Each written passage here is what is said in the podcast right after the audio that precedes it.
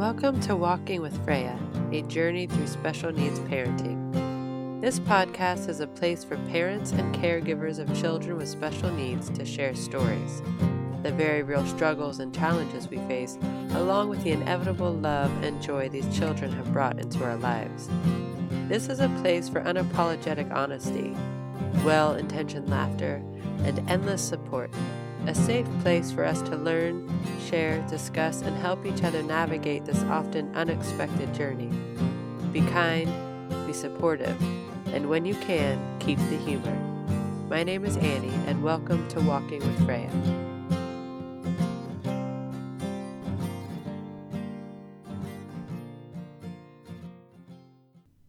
Hey, everybody. How's it going? Welcome back to Walking with Freya. So, May is PWS Awareness Month. It's coming up, and I have a lot to talk about, but I'm going to save that for next week because I have a fantastic interview to share with you today, and it's a bit longer than I've been doing lately, so I will save all my business stuff for next week's episode. But if you're interested in getting a little heads up on what I'm talking about, some of the PWS Awareness Month activities that I'm trying to get involved in or create, then please follow me on Instagram at Walking with Freya. Now, I would also like to direct your attention to the show notes for important links from this episode. so, the show notes are when you go to your podcast and it says description, it gives a description of the episode, and then you go down, you scroll down below that, and it gives you all the show notes. And in those, I put links to books that we talk about or websites or um, various things like that. So I've mentioned before the rhythmic movement therapy that Freya used to do, and sometimes I still throw at her, and it's always lovely. It's the it's the Move Play Thrive as a business, and I've talked about it before. I've interviewed Sonia's Story, and I mention it a lot because I think it's fantastic. And I'm adding a link because tuition for enrollment in the brain and sensory course is about to in- increase after April 30th. So I really think you guys should at least check out the website, check out what she's offering. The class looks um, the course looks amazing and it and it will teach you everything that that I talk about and then so much more. So if you're interested and you want to get in before the tuition increases, go check out the link provided. Go to the show notes, look at the link, click on it, and it'll take you to the website. Um, or you can visit my website. I'll try to put up one of those like fun little pop ups. So as soon as you get to the website, um, it'll come up. I'm doing that post uh, recording of this, so we'll see how it goes. But um, yeah, I should be able to do it. So check my website out, annefricke.com, A N N E F R I C K E.com. So you'll be able to find it there as well. Now, for this episode, I had the pleasure of speaking with the very friendly, experienced, and knowledgeable Dr. Roseann Capanna-Hodge. She is an integrative and pediatric mental health expert and trailblazer, the founder of the Global Institute of Children's Mental Health and Dr. Roseann and Associates, and is changing the way we view and treat children's mental health. Forbes magazine called her a thought leader in children's mental health. Her work has helped thousands reverse the most challenging conditions, such as ADHD, anxiety, mood, autism, learning disability, Lyme, and PANS PANDAS, using proven holistic therapies such as neurofeedback, biofeedback, and psychotherapy. She is the author of the first book, first ever book on teletherapy activities for child and adolescent therapists called Teletherapy Toolkit and the Get Unstuck program. I mean, this is a heavy hitter. When I was researching to prepare for this interview, and I went to her website, and there's a picture of her and Oprah. Yeah, that was pretty exciting and I and a little intimidating. So now she has a book coming out May 11th, and it's called It's Gonna Be Okay. For 30 years, Dr. Roseann has been helping families reduce and reverse mental health symptoms with proven natural therapies that are safe and effective and with this book, you will learn the step by step way to help your child be focused, calm, and regulate their mood and behavior. This entire episode is packed with inspiring information. What we can do with nutrition and meditation alone, I think, just offers so much help. And it's really exciting to have these things, these these therapies and these tools that we can do at home and, and do for ourselves and they're safe and they're they're good for us they're effective all of that stuff and so you know after um, after doing the interview and then after editing the interview last night you know i was reminded and, and refreshed and and um, you know really inspired to get back on track with uh, dealing with like my own experiences of inflammation and, and how that manifests in anxiety and, and allergies and all of that stuff. So, anyway, I think it's just a great episode. There's so much to learn, and she has some great books coming out. And there is a summit this weekend. So, if you're listening to it shortly after it comes out, maybe you can check that out. I'll have a link to that in the show notes as well. And also link to her websites, but I'll give you the addresses here. You can check out her website, www drroseann.com, and that's D R R O S E A N N.com, or go to www.childrensmentalhealth.com. And that's just, you know, go check those out, and then you can find all the information about Dr. Roseann and her, her summit, her books, her, her, you know, what she's offering to the world and all of her uh, experience and her knowledge, which is vast. So I'm really grateful that she came on this podcast. I learned so much and it was so inspiring. And I hope that you all feel the same, and I'm sure you will. So I will be back next week with details for PWS Awareness Month coming up. And with that, let's get into the episode. Thank you all for being here. Roseann, thank you so much for coming on the podcast. Uh, it sounds like you're very busy and you make a lot of these appearances, and I'm honored that you're here with us. Well, and, thank you for having me and and helping me on my mission to change the way we view and treat children's mental health. Oh, I'm so into it. I love it. Well, and I'm not gonna lie, I was so I was looking at your website uh, to you know get a little uh, clearer idea of who you are, and I saw a picture of you with Oprah, and um, I, I was intimidated for a minute. I was like, oh wow, okay. How cool was that? That I met Oprah. So I was I went to an event that Oprah was hosting and had an opportunity to meet her, which is hopefully on every woman's bucket list. But she's my mental health idol.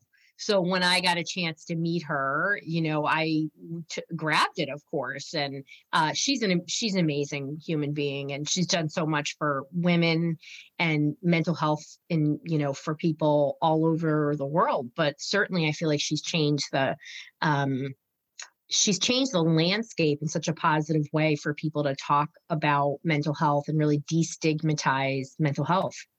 Hmm. Yeah.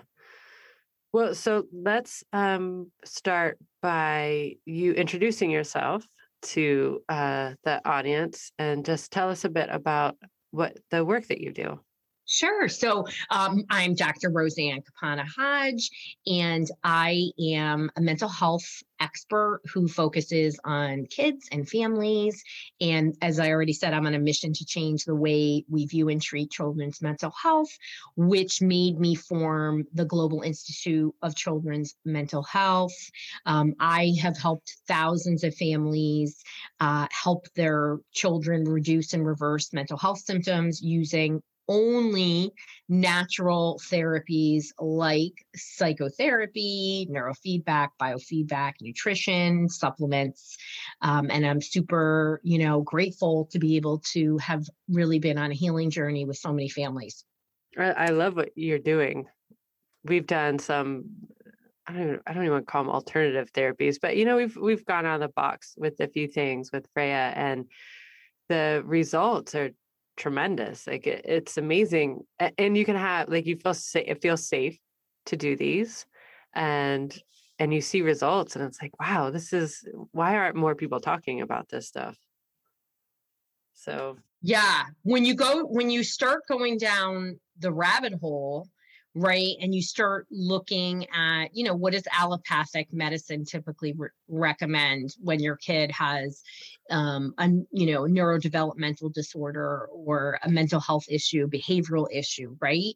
Is now they tend to re- recommend medication first and then different types of therapies after like you know speech therapy psychotherapy occupational therapy. That t- tends to be that way which it should be the reverse. Um, and then you you know, my experience having now been working for 30 years, um, so I'm, you know, gonna gonna say that I certainly have a lot of experience. And really what the research shows us is that, you know, a lot of these psychiatric medications, first of all, they're being used um, off label. So that means that there's no research to substantiate that use for that particular issue.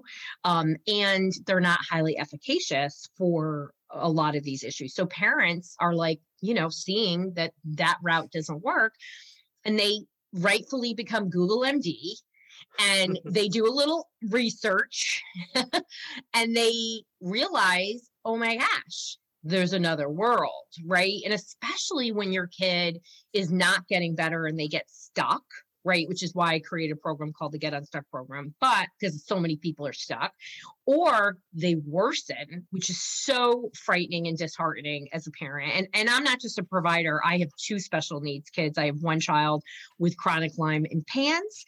Um, and I have another little guy who's dyslexic. So I hate to even, you know, call him special needs because he just learns differently, but it is what it is. Um, so I speak from both sides and I've been working with kids and families long before my own kids had it. You know, I had kids. So um, and of course that's that way that, you know, I I have two kids you know, who have issues because, you know, as my friends like to tell me, well, who else would be able to handle it? I'm like, I know. Um, but but when parents start seeing, oh, wait a second, what do you mean magnesium can help my kids sleep and focus? And oh my gosh, there's a lot of research behind it.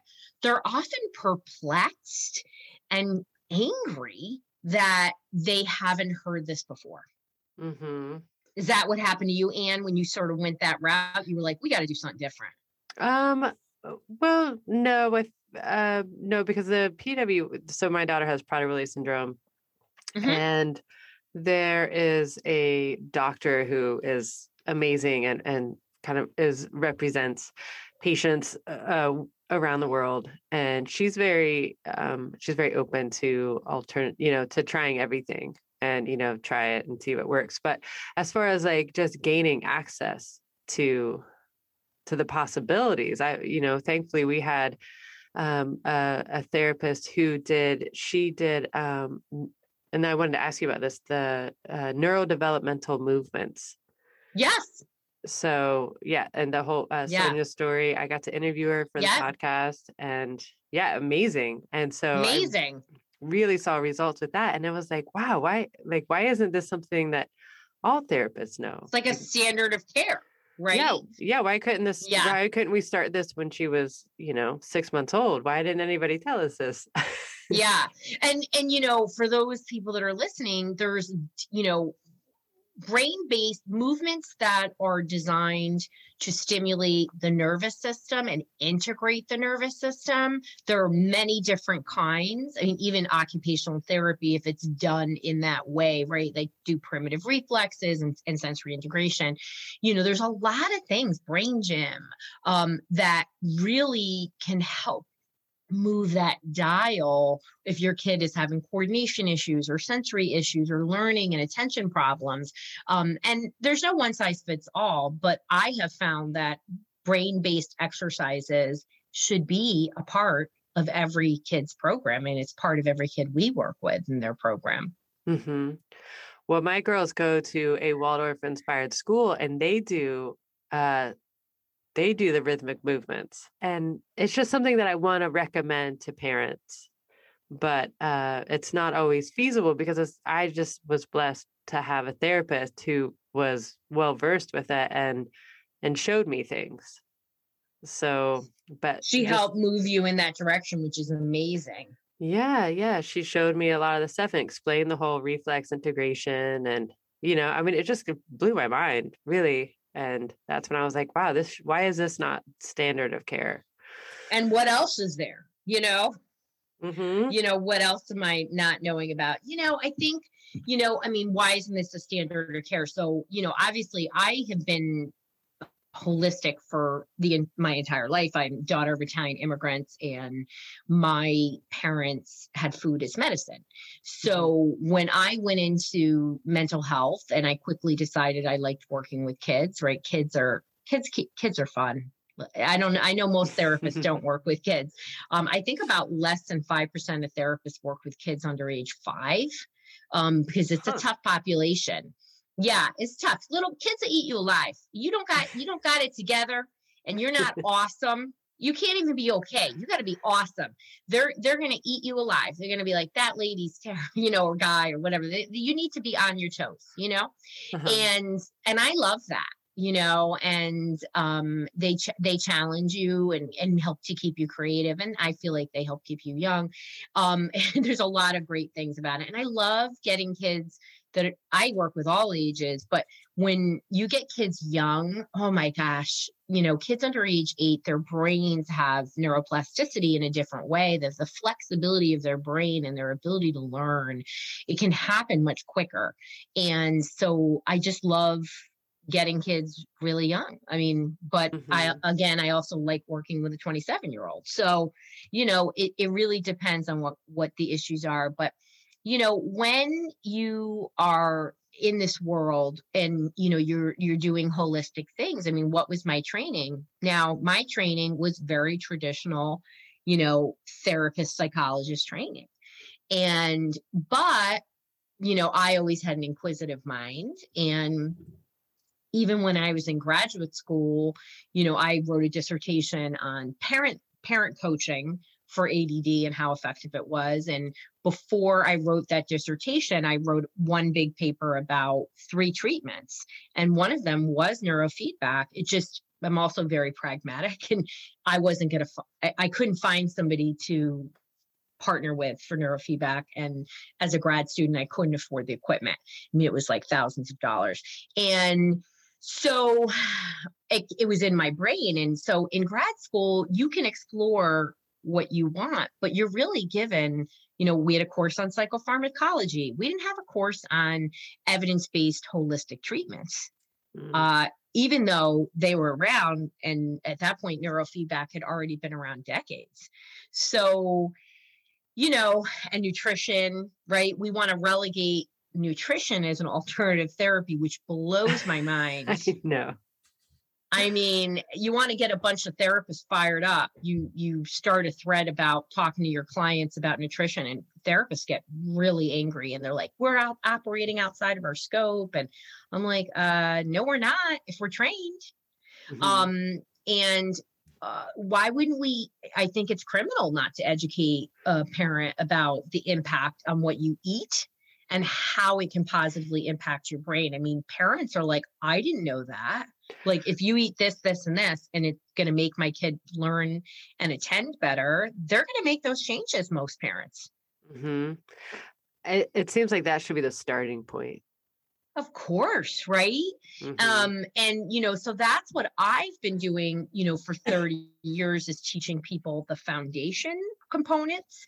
I mean, obviously, so, you know, the foundation components are things like sleep, nutrition, um, genetic mutations, uh, nutrients, and um, you know stress management and then i really niche down on you know brain based therapies like psychotherapy neurofeedback biofeedback and parenting. So that's what i bring to the table in this very you know programmed you know in a way that's a program that parents can do um, to help reduce and reverse mental health symptoms which nobody ever wants to talk about. We always want to make it seem like everything is a biochemical problem which means you're stuck right? Mm. um and that it's we we somehow think our genetics define us and it just isn't the case. I mean there's so much we can do to mitigate genetic impact. I mean we do it in many other areas. Why wouldn't mental health be that same way? Mm-hmm. um, and so it's you know the answer is pharma but that's a whole conversation. But part of my work i mean yes people come to me from all literally all over the world. And you know i really wanted to create something that i could help parents and walk them through um, this journey because a lot of things can be done can be diy can be things parents can do on their own and not every parent wants to do these things on their own. So So I wrote this book called It's Going to Be Okay Proven Ways uh, to Reverse Your Child's Mental Health. And I also have a program, my Get Unstuck program for parents that want to work with me. And, um, but, you know, I really want part of my mission and, and why I'm in the media all the time is I want parents to know there's a lot they can do. And I want them to feel hopeful and capable, you know, because little waves create big waves and we feel very overwhelmed and trust me i understand as a special need, needs mom but when we make little changes big shifts can happen. Like you just said and like i just did exercises with my daughter and all of a sudden some big shifts mm-hmm. happened if you didn't expect that. No. No. And you were like thinking why wasn't i doing these when she was like a baby? Mm-hmm. it's because the information isn't there right? Or you have mm-hmm. to search it. So I like to say my book is like you can still Google search, but it's got over 40 pages of citations. So you can go here and, you know, everything I talk about, everything I do is evidence based. I don't do anything that doesn't have research behind it. Not that I'm not open. I, you couldn't find me to be more holistic and spiritual. And, you know, clients will tell me, like, oh, I'm working with an energy worker. And I'm like, are you feeling like that's helping? Yeah, great, keep doing it. Mm-hmm. Who am I to say that that is not an effective thing? It's not. But I'm going to, what I do has evidence behind it because that's important for my work, right? Mm-hmm. Um, but I support people in the choices that they make if they feel like it makes them feel good, and and why not? Tell us a bit about what neurofeedback and biofeedback is. I, I, sure. Okay. Sure. I, I, was wondering, like, should I know what that is? I don't know. No, you sh- you sh- you know what? You shouldn't know what it is because I'm going to tell you that even though it's been around for 50 years, has tens of thousands of research studies. Just neurofeedback, uh, biofeedback's been around a lot longer. I think it's 80 years.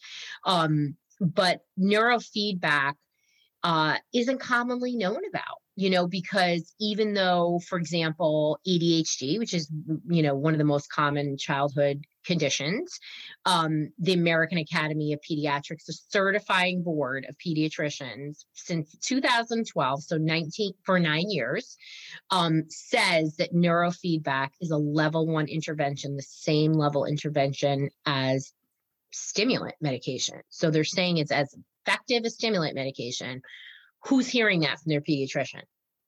Nobody. Right. Right. So, um, and yet in this world of COVID, look how many people are struggling with focus and it's not ADD. Right. And so, yet our level of ADD medications is like going through the roof right now. So let's talk about biofeedback and neurofeedback, what they are, how they're different. So they're cousins.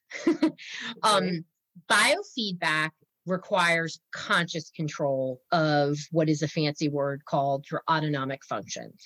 So your breath, your heart rate, your skin conductance, your muscle control, your temperature.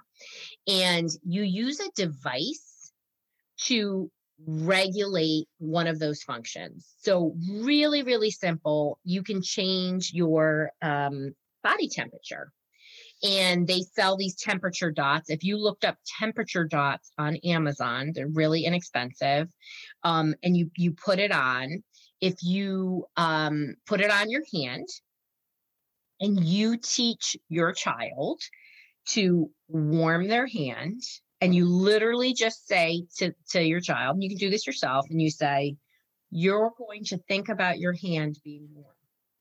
And you're going to turn that, change the color of that dot. Okay. And every dot is different in terms of what color is warm and it comes with different color things. So let's say it goes from blue to red. And when you do that, what's the benefit, right? So when we heat up our body, we go into an alpha state, which is a calming state. And that is biofeedback. There's other kinds of biofeedback. A real common one is something called HeartMath, and you sync your breath and your heart rate, and it uses a pul- um, um, device that measures your pulse, but also has an app component which shows you your breath and your heart rate syncing. And when you do that, you improve your attention, you get calmer, but you really have to think about it. That's the difference with biofeedback. Where neurofeedback is subconscious. So we're tapping into the subconscious, which is in control 95 to 99.5% of the time, all the time. And we're reinforcing the subconscious for directly changing brain waves. And you say, What do you mean? How, do you do that? So you're hooked to a computer and a computer is going to give you reinforcement it's going to give you visual and auditory reinforcement um, from the moment you get hooked up two to three seconds in your brain will say oh if i push down this brainwave and increase this brainwave that's typically what happens um, sometimes it's just pushing down or just increasing but most of the time you're pushing down and increasing well, two different brain waves. When that happens, two to three seconds in, your brain says to itself, it's subconscious, oh, if I push this down and increase that, I get this thing to play, which is typically a movie. So, movie will play. You might get points, you might get dinging, you might get other visual reinforcements, and your brain knows that. And so, it's sort of like jumping on uh, a treadmill and you're running. You jump on and you just start running and you're great at it and it's the same thing. So you have to use neurofeedback. You're you're typically doing 30 minute sessions two to three times a week sometimes more depending on what people can tolerate and their time availability. And you're just like working out. You're coming in and you're building that muscle and you're taking your brain waves which are in an unhealthy state and you're moving them to a healthy, regulated state. And so, a great example of this is somebody who's anxious. So, somebody who's anxious would have um, certain areas in their brain would be overactive, as well as the brain's inner communication would be what we call hyperactive. And so, there would be kind of like what people have looping thoughts. So, the brain literally looks like it's on a hamster wheel, it's like very lit up and overactive. And so, when somebody would do neurofeedback, they'd get reinforced for calming their own brain waves. And over time, you know, somewhere between 50 and 20 sessions for most people, the brain says, Oh, you want me to be calm all the time, not just during these sessions. And it changes its set point, changes its homeostasis. But most people are doing with neurofeedback, they're doing at least 20 sessions, but most people do 40 sessions. It's a commitment but the changes are lasting. We've researched to show that after neurofeedback, the changes last um, as far out as 10 years. So that's wow. as far, yeah. And actually, what the research shows is that most people, their brain continues to improve on its own.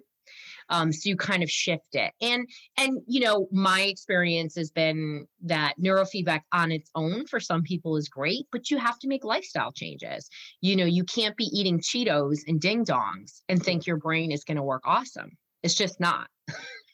you know, does that mean you have it once in a while and it's okay? For some people, that's fine. For other people, like my kids ate that, they'd be like out of their minds for a week.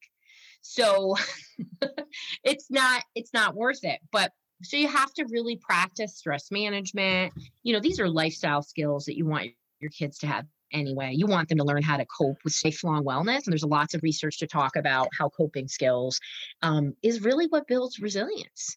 So so that's what neurofeedback is. And and I use neurofeedback, I mean, I I use it, have used it with so many clinical conditions, and the research is is the same in terms of the efficacy of, of what I use it for.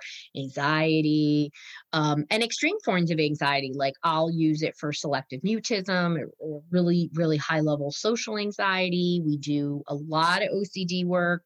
Um, I specialize in PANS and PANDAS, Lyme disease you know, depression. And, you know, even though we work with adults, I mean, we really mostly work with people 25 and under. Um, and you know it's a it's a wonderful therapy. It's highly effective. It's sort of one of these therapies that you know i wish just was everywhere because there isn't a person that couldn't benefit from neurofeedback. It's done for peak performance. Um, all the major athletes use neurofeedback to enhance their thinking which then affects their ability to play sports. It also is used for concussions the astronauts use it before they go to space. It's mandated. Um, and I've done a boatload of neurofeedback, which is why I am so highly productive and wrote four books during uh, the pandemic in four months. So Sold. Okay. it's good stuff. Yeah.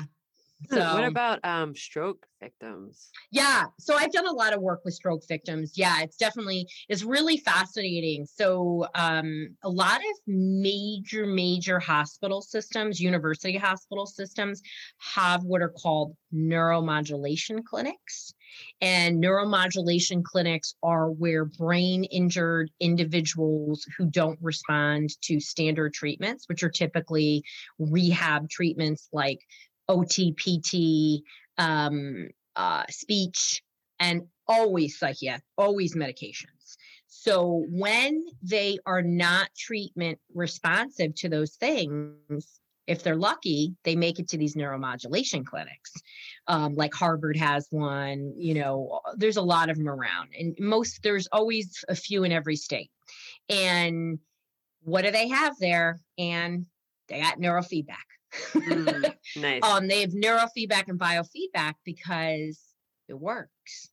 So it's just a sad thing. You have to go all the way to the end there. And and they have very interesting treatment responses because at that point a person has you know you have head traumas and strokes and aneurysms and um you know major major injuries that wind up in these types of clinics so um but you know strokes you know there's um, I love to do pair, you know, whenever I have anybody with a concussion or stroke, I like to prepare like a really cleaned up diet, an anti-inflammatory, you know, Mediterranean diet with, um, uh, you know, neurofeedback. It works really well. Mm. Wow. Okay. Um, yeah, what I was asking was my my dad uh, had a stroke, and yeah, he's he would fit under that, not really responding to any of the therapies, but he's also not going to give up his cookies and ice cream. So it, you know, I could see that being a problem. Well, and that's one thing. So with Prader-Willi syndrome, diet is such a huge part of managing it, but that's because of the metabolism and the obsessive eating or the obsessive appetite. Excuse me. And so, you know, because of that, I've had to learn a lot about nutrition and then just my own experience and uh, with like develop, you know, having developed allergies as an adult. And one of the things that I noticed when I did this um, Whole 30, which was like you take out everything, you're just yes meat and vegetables and oils. Um, I noticed not only did my allergies totally go away, but my anxiety went away. Mm-hmm, mm-hmm. And for me, that was, and I didn't really notice it till after the fact. I think when I started like eating some of my typical foods again, and then I realized like, wow, I, I don't, I haven't had that, that underlying anxiety when I walk into a store or, yeah, know, whatever. So, and here's, and here, do you know the why behind that, Anne? I think from inflammation, but I don't, That's I don't know. right. So, inflammation is a major source of anxiety and depression. And this is substantiated through research. And so, you know, I think it's hard for people to understand how much inflammation a typical person has. So, when I work with people, most of the time I do, uh, if they're local, I do a QEEG brain map, and you can you can literally see inflammation in people's brains even young kids. And you say, how is that possible? Even if they are relatively clean in what they're eating? Well, there's lots of reasons. So, one, we are bombarded by toxins and chemicals. There are over a hundred thousand chemicals in our daily environment. Ugh. And kids are born with over 270, right?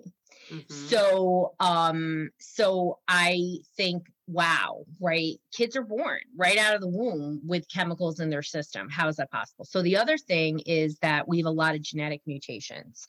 And the we have a high rate of mutations that are affecting how we detoxify.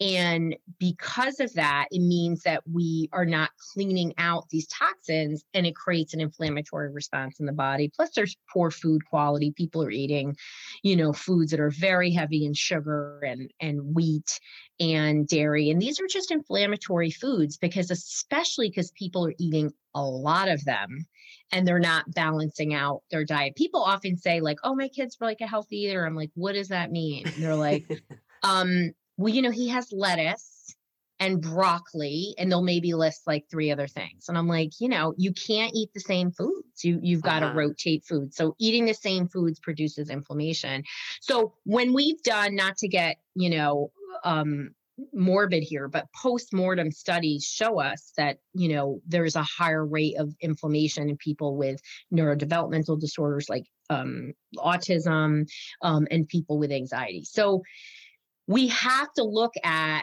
you know what you can do in lifestyle changes to reduce inflammation. And so that is supporting the detoxification pathways that's drinking a lot of water it's eating more nutritious foods healthier fats like you did with the whole 30 it's pretty amazing. I i often have families that make their whole diet changes and typically the mom will come to me in like a week and be like i can't believe how much better i feel. And i didn't even realize how anxious i was Uh-huh. until I changed my diet. So, you know, I know a lot of times people will say to me, like, what do you eat? And I'm like, I eat a lot. We eat a lot. I mean, we eat a lot of really, really yummy foods. You just have to change what you're doing. Thank goodness it's gotten so much easier to eat healthy foods because I've only eaten really healthy.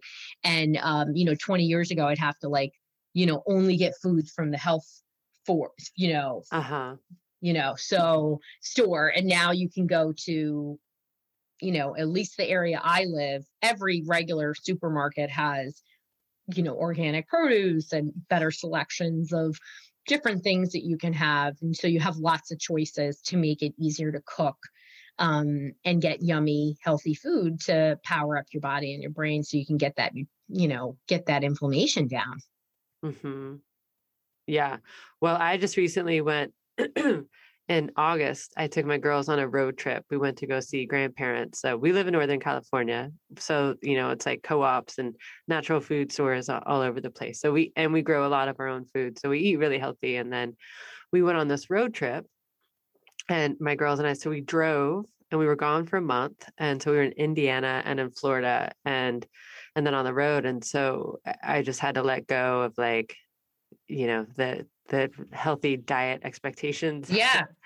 and um, my anxiety was hmm almost to the roof by the time we got back. I mean, part of it was being like the adult on a road trip with three children and like, you know, Yeah. not, not wanting to end up like on the side of the road in the desert somewhere. But uh, so much of it was food related. I ended up doing a whole thir- another whole 30 when I came back. Cause I was just like, wow, I can't, I can't live like this. Yeah.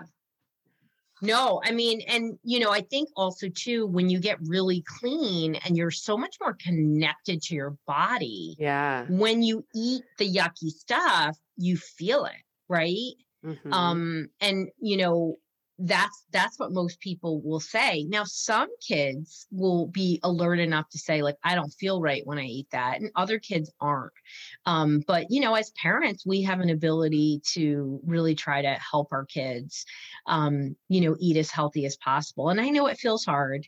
And you can start with just one thing. You know, I always say, just start with adding a smoothie like that doesn't have dairy in it that's either coconut or almond milk um, and you know throw in some spinach they won't see it um, and some frozen vegetable you know fruit and start just start there and it's got the fat it's got some some greens some veggies Uh-huh. um, and some protein you know? And it's a good starting point for people. Most kids are really into smoothies are okay with that now, would that be like for a snack or in place of? Well, it can it can be a snack. It could be a morning breakfast. A lot of kids I work with, particularly special needs kids that have sensory issues, don't want to have breakfast. Uh-huh. Um, they might be, you know, might be too much for them. It's a great starter to your day, yeah. but certainly can be a snack.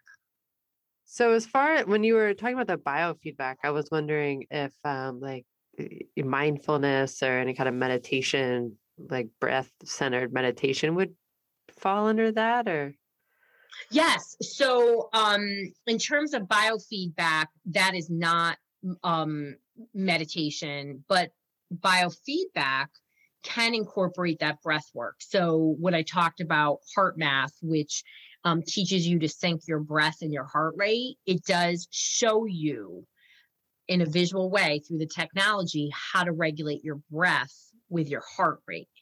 And so it is a very specific type of breath work. Now, you don't need a device to do breath work. And I talk about breath work all the time. And there's lots of different types of breath, you know, work that is really helpful. And I think kids, I, I started showing my kids, like, I mean, gosh, they must have been 18 months when I started showing them breath work. Um, but you want to teach them what's called diaphragmatic breathing, which is belly breathing. Um, and you want to show them how to fill up their belly right? So, you know, breathing in through the nose, really getting a big belly, and then out through the mouth. Um, and if you want to do more advanced breaths, you can do things like a box breath where you do four seconds, four seconds, four seconds, or a star breath in and out. Or I love my favorite breath is a four, seven, eight breath where you breathe in for four, get your belly like a balloon. Then you hold for seven and you exhale for eight. And these things are just great. You just get the nervous system. So, you know, why do we do breath work? So, our kids or any of these things, neurofeedback, biofeedback, you know, our nervous systems are very overactivated. So our uh, our autonomic nervous system regulates our stress response. And when we're relaxed, we're in a parasympathetic state. When we're stressed, we are in a sympathetic dominant state. But I'm going to tell you whenever you have a clinical condition, anxiety, depression, or you are just chronically stressed, you're going to be in a chronic stress state. You're going to be in a sympathetic dominant state, which means that you're going to feel stressed more because you're always in this hyperactive, like call it a, a stress hyperactivation state. So when we do breath work, relaxes our nervous system. It pushes us into this relaxed parasympathetic state and it helps us really become stress inoculated and it's protective. Anytime we do anything like breath work, prayer, yoga, journaling, artwork, um, and a million other things that are really designed to get you into that regulated state, it's mm-hmm. so helpful for your brain and your body. I mean, yes, you're less stressed, but you're actually more attentive. You know, when people do meditation for 10 minutes or more a day for 40 days straight, the research says you actually rewire your brain. Really? Yes. It's called 40 Days is Zen. Go Google it. It's a research study. Okay. So, um, and and that's true. If anybody and and it's 10 minutes or more, it could be quiet meditation, it could be progressive meditation, um, it can be a lot of things. Well, that's amazing. I mean, pretty I know, amazing, right? Yeah. Well, and then and I was just thinking of, you know, how stressed are parents, especially in this in the special needs community and just what a Oh my gosh. Great I mean, to know so that stressed. Yeah. yeah. And to know to have these tools that we can do ourselves. And maybe yeah. it means you have to get up 10 minutes earlier.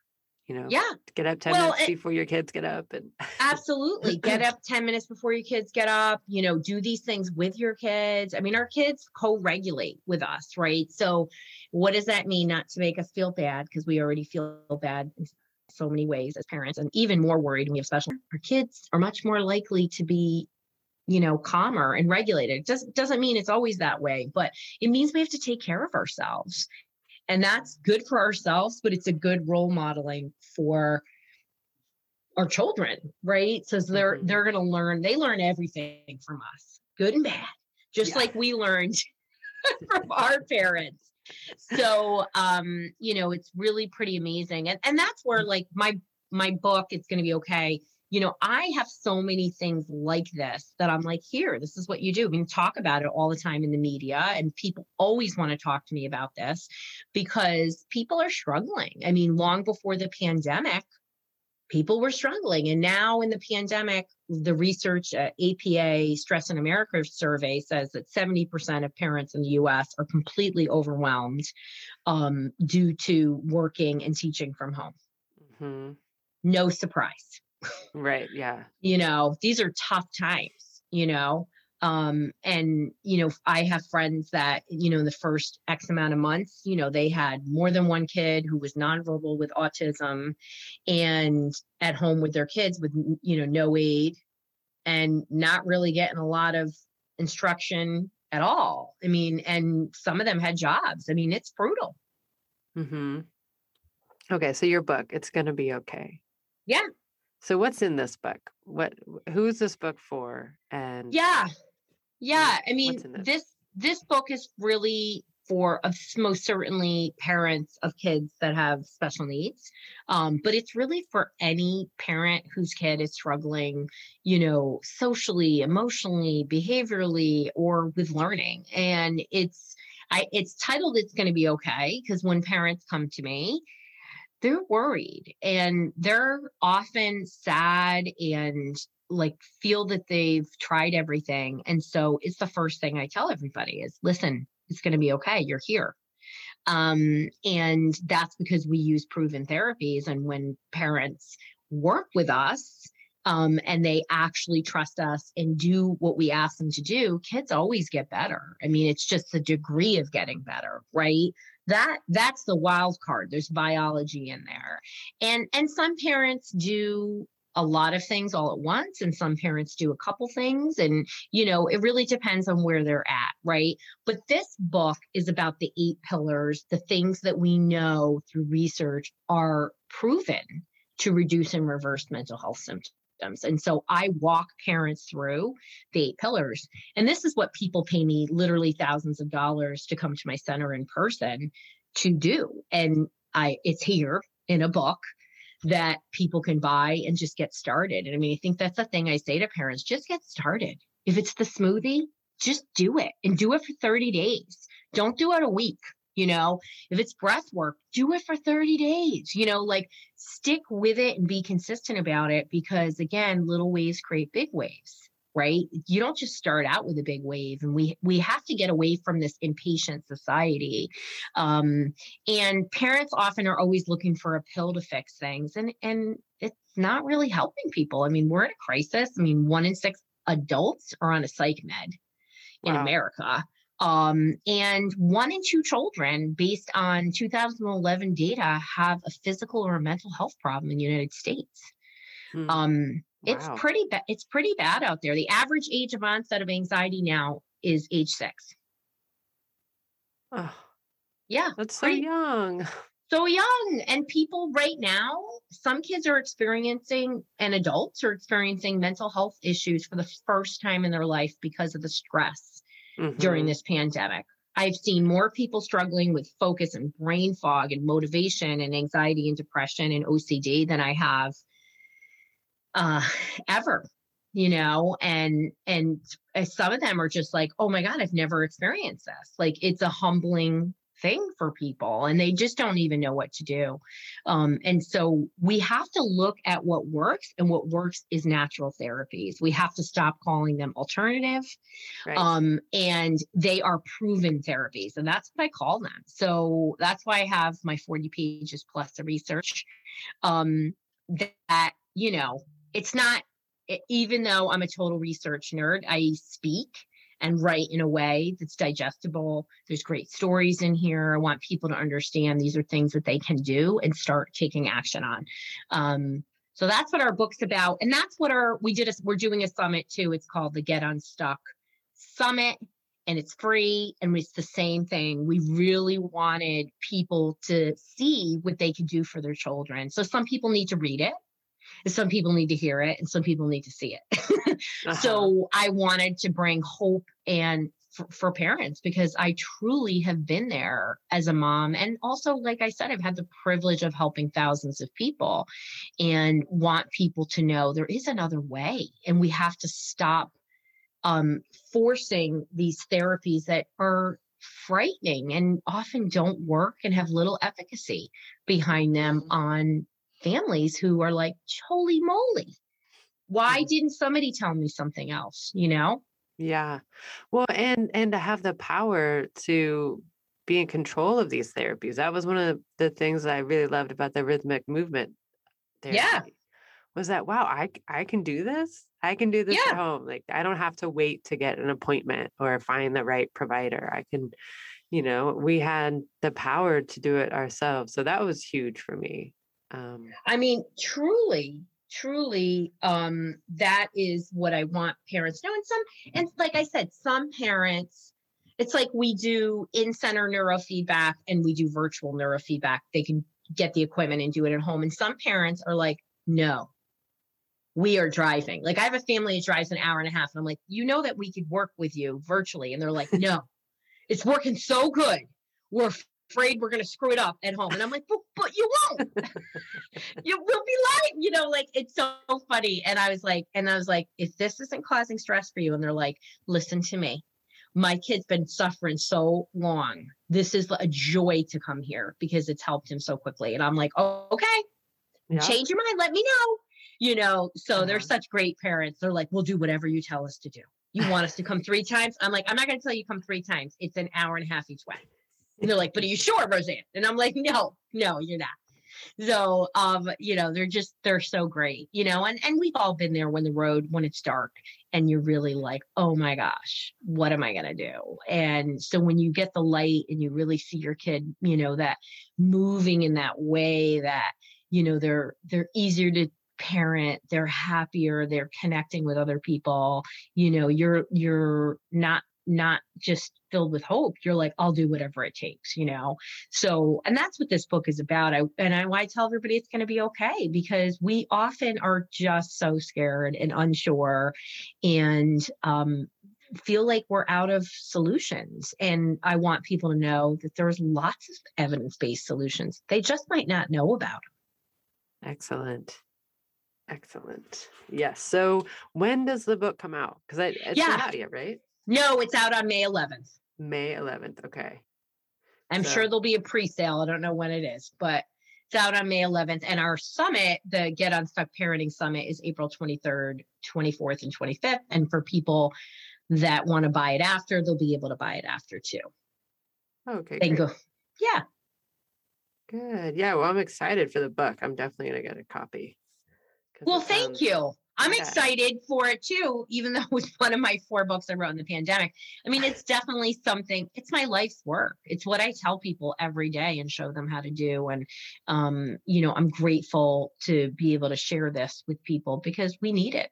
We need it really more than ever. And there really isn't anything like this. There's not a resource. I mean, other therapists are always like, How did you learn this stuff? And I'm like, Oh boy, like a few hundred books and lots of clients. My moms have taught me so much. I mean, I first learned about genetic mutations and how it impacted mental health from one of my moms, you mm. know? And I was like, she was like, Do you know what about this? And this was so long ago. And I was like, Well, I know about genetic mutations like that affect like um, you know, neurodevelopmental cognitive things, but I don't know about these other things that are related to detoxification. Like I know all about detoxification and it just opened up this whole other world and another way for me to be able to help people because you can have this mutation. MTHFR is a really common one. I have it. And you can use simple things to mitigate the effects of it and improve your physical and mental health sometimes immediately um sometimes it's longer but there's things you can do. Like and you might be struggling with something and nobody's ever presented this. So it's pretty amazing when you open up um, this you peel the onion and you're like holy moly there's a lot of good layers in here. We always think about peeling an onion as a negative way but this is really like you know what where's the blossom here? There's so many beautiful petals to this um, that and parents can do many. I mean you know once you start opening the door to a holistic lifestyle you're like what else is there? You know? Mm-hmm. um, which is pretty cool and and you know these are safe things that are natural and effective and parents don't have to feel bad about trying them um, just like you tried exercises, what was it going to happen to your kid from those exercises? Maybe they didn't like them. Mm-hmm. That's about it, right? but you had to consistently do them to see the effect. You, you know, what's interesting that was that when we started doing for the first two weeks, she fell asleep every time, just like crashed. And it was just like 10 minutes, but I, I think it was just so overwhelming for her body, but like in a good way. Well, her computer needed to reboot. That's mm-hmm. what happened. So her body, there was probably literally rewiring going on. So it needed to turn off to reset. Yeah. It yeah. was pretty powerful. I love that. Pretty powerful. I love that. It's amazing, right? Well, Roseann, I had I was going to ask one more question after talking about your book. I, I bet I know the answer, but I'll ask it anyway. But I was I was going to ask if you had a common thing that you say to parents when you meet them, some words of advice or wisdom when they Yeah. come to you, and if they're feeling like overwhelmed and and just you know burdened Well, by it all. you heard that. I always say it's going to be okay. But, you Yeah. know, I also teach parents a lot about um, how to tweak how they talk to parents and uh, their children. I'm sorry. And what I teach them is how to get their kids to cope. And we often do so much for our kids thinking that we're helping them. And kids today don't like feeling uncomfortable. Nobody likes feeling uncomfortable. They don't like the feeling of being angry. They don't like the feeling of grief. They don't like the feeling of being sad. And these are important emotions that kids should process. And so when we teach our long skills and we really almost guarantee that they're going to have the tools to get through whatever goes on in their life and and have much better the research shows that that they'll have better mental health. So i give parents and your listeners can get it too um, coping statements. So i have over 100 coping statements and you can go to teletherapytoolkitbonus.com it's teletherapytoolkitbonus.com and you can download there's over 100 coping statements. And parents are often just thrilled it's tweaks and how you say things. So your kid comes home and they another kid was mean to them on the bus. So instead of saying you know oh that kid's a jerk you know or honey i'm so sorry let me hug you it's like wow how did you get through that? And the kid will say like well you know i just ignored him i told them to stuff it and wow that's pretty incredible. What do you think you can do tomorrow right and you start getting them to problem solve it's okay to give them a hug too but what you want to do is get them to start coping with those things and learning how to manage it on their own. We always want to help our kids, but we don't want to accommodate things so they never deal with terrible situations because what they'll do is they'll always look for you to be their life preserver without trying to swim on their own. And that is why we have many, many individuals who are highly stressed out. Um, so, so important. And it's really the key to building resilience. It's just simple, useful things that parents can do. You know, again, you don't have to make massive changes, but you can tweak what you're doing so that your kids' learning can be different. hmm Roseann, thank you so much. This was very enlightening and educational and also inspiring. A nice reminder of, of how much we can do to help our children and ourselves cope with stress and, and manage all of the things in this life through with, you know, with it's very empowering to know these things. Yeah, I mean, it's not an easy road. And for those of us and like us that have kids that are different, it's harder. And um, but I think parenting is hard anyway. But uh, gosh, especially in 2021, I mean, we we life throws us a lot of curveballs. Um, but in 2020 and 2021, holy moly, you know. yeah. Um, and everybody want to talk to, every reporter, all they want to do is like, do you have a few minutes? Can I talk to you about my kid? Um, and I'm always happy. And we we should be there to support each other and never judge each other. And um, you know, if we did a lot more of that and we built community, gosh, it would just be so be- so much better, and our kids would really benefit from it.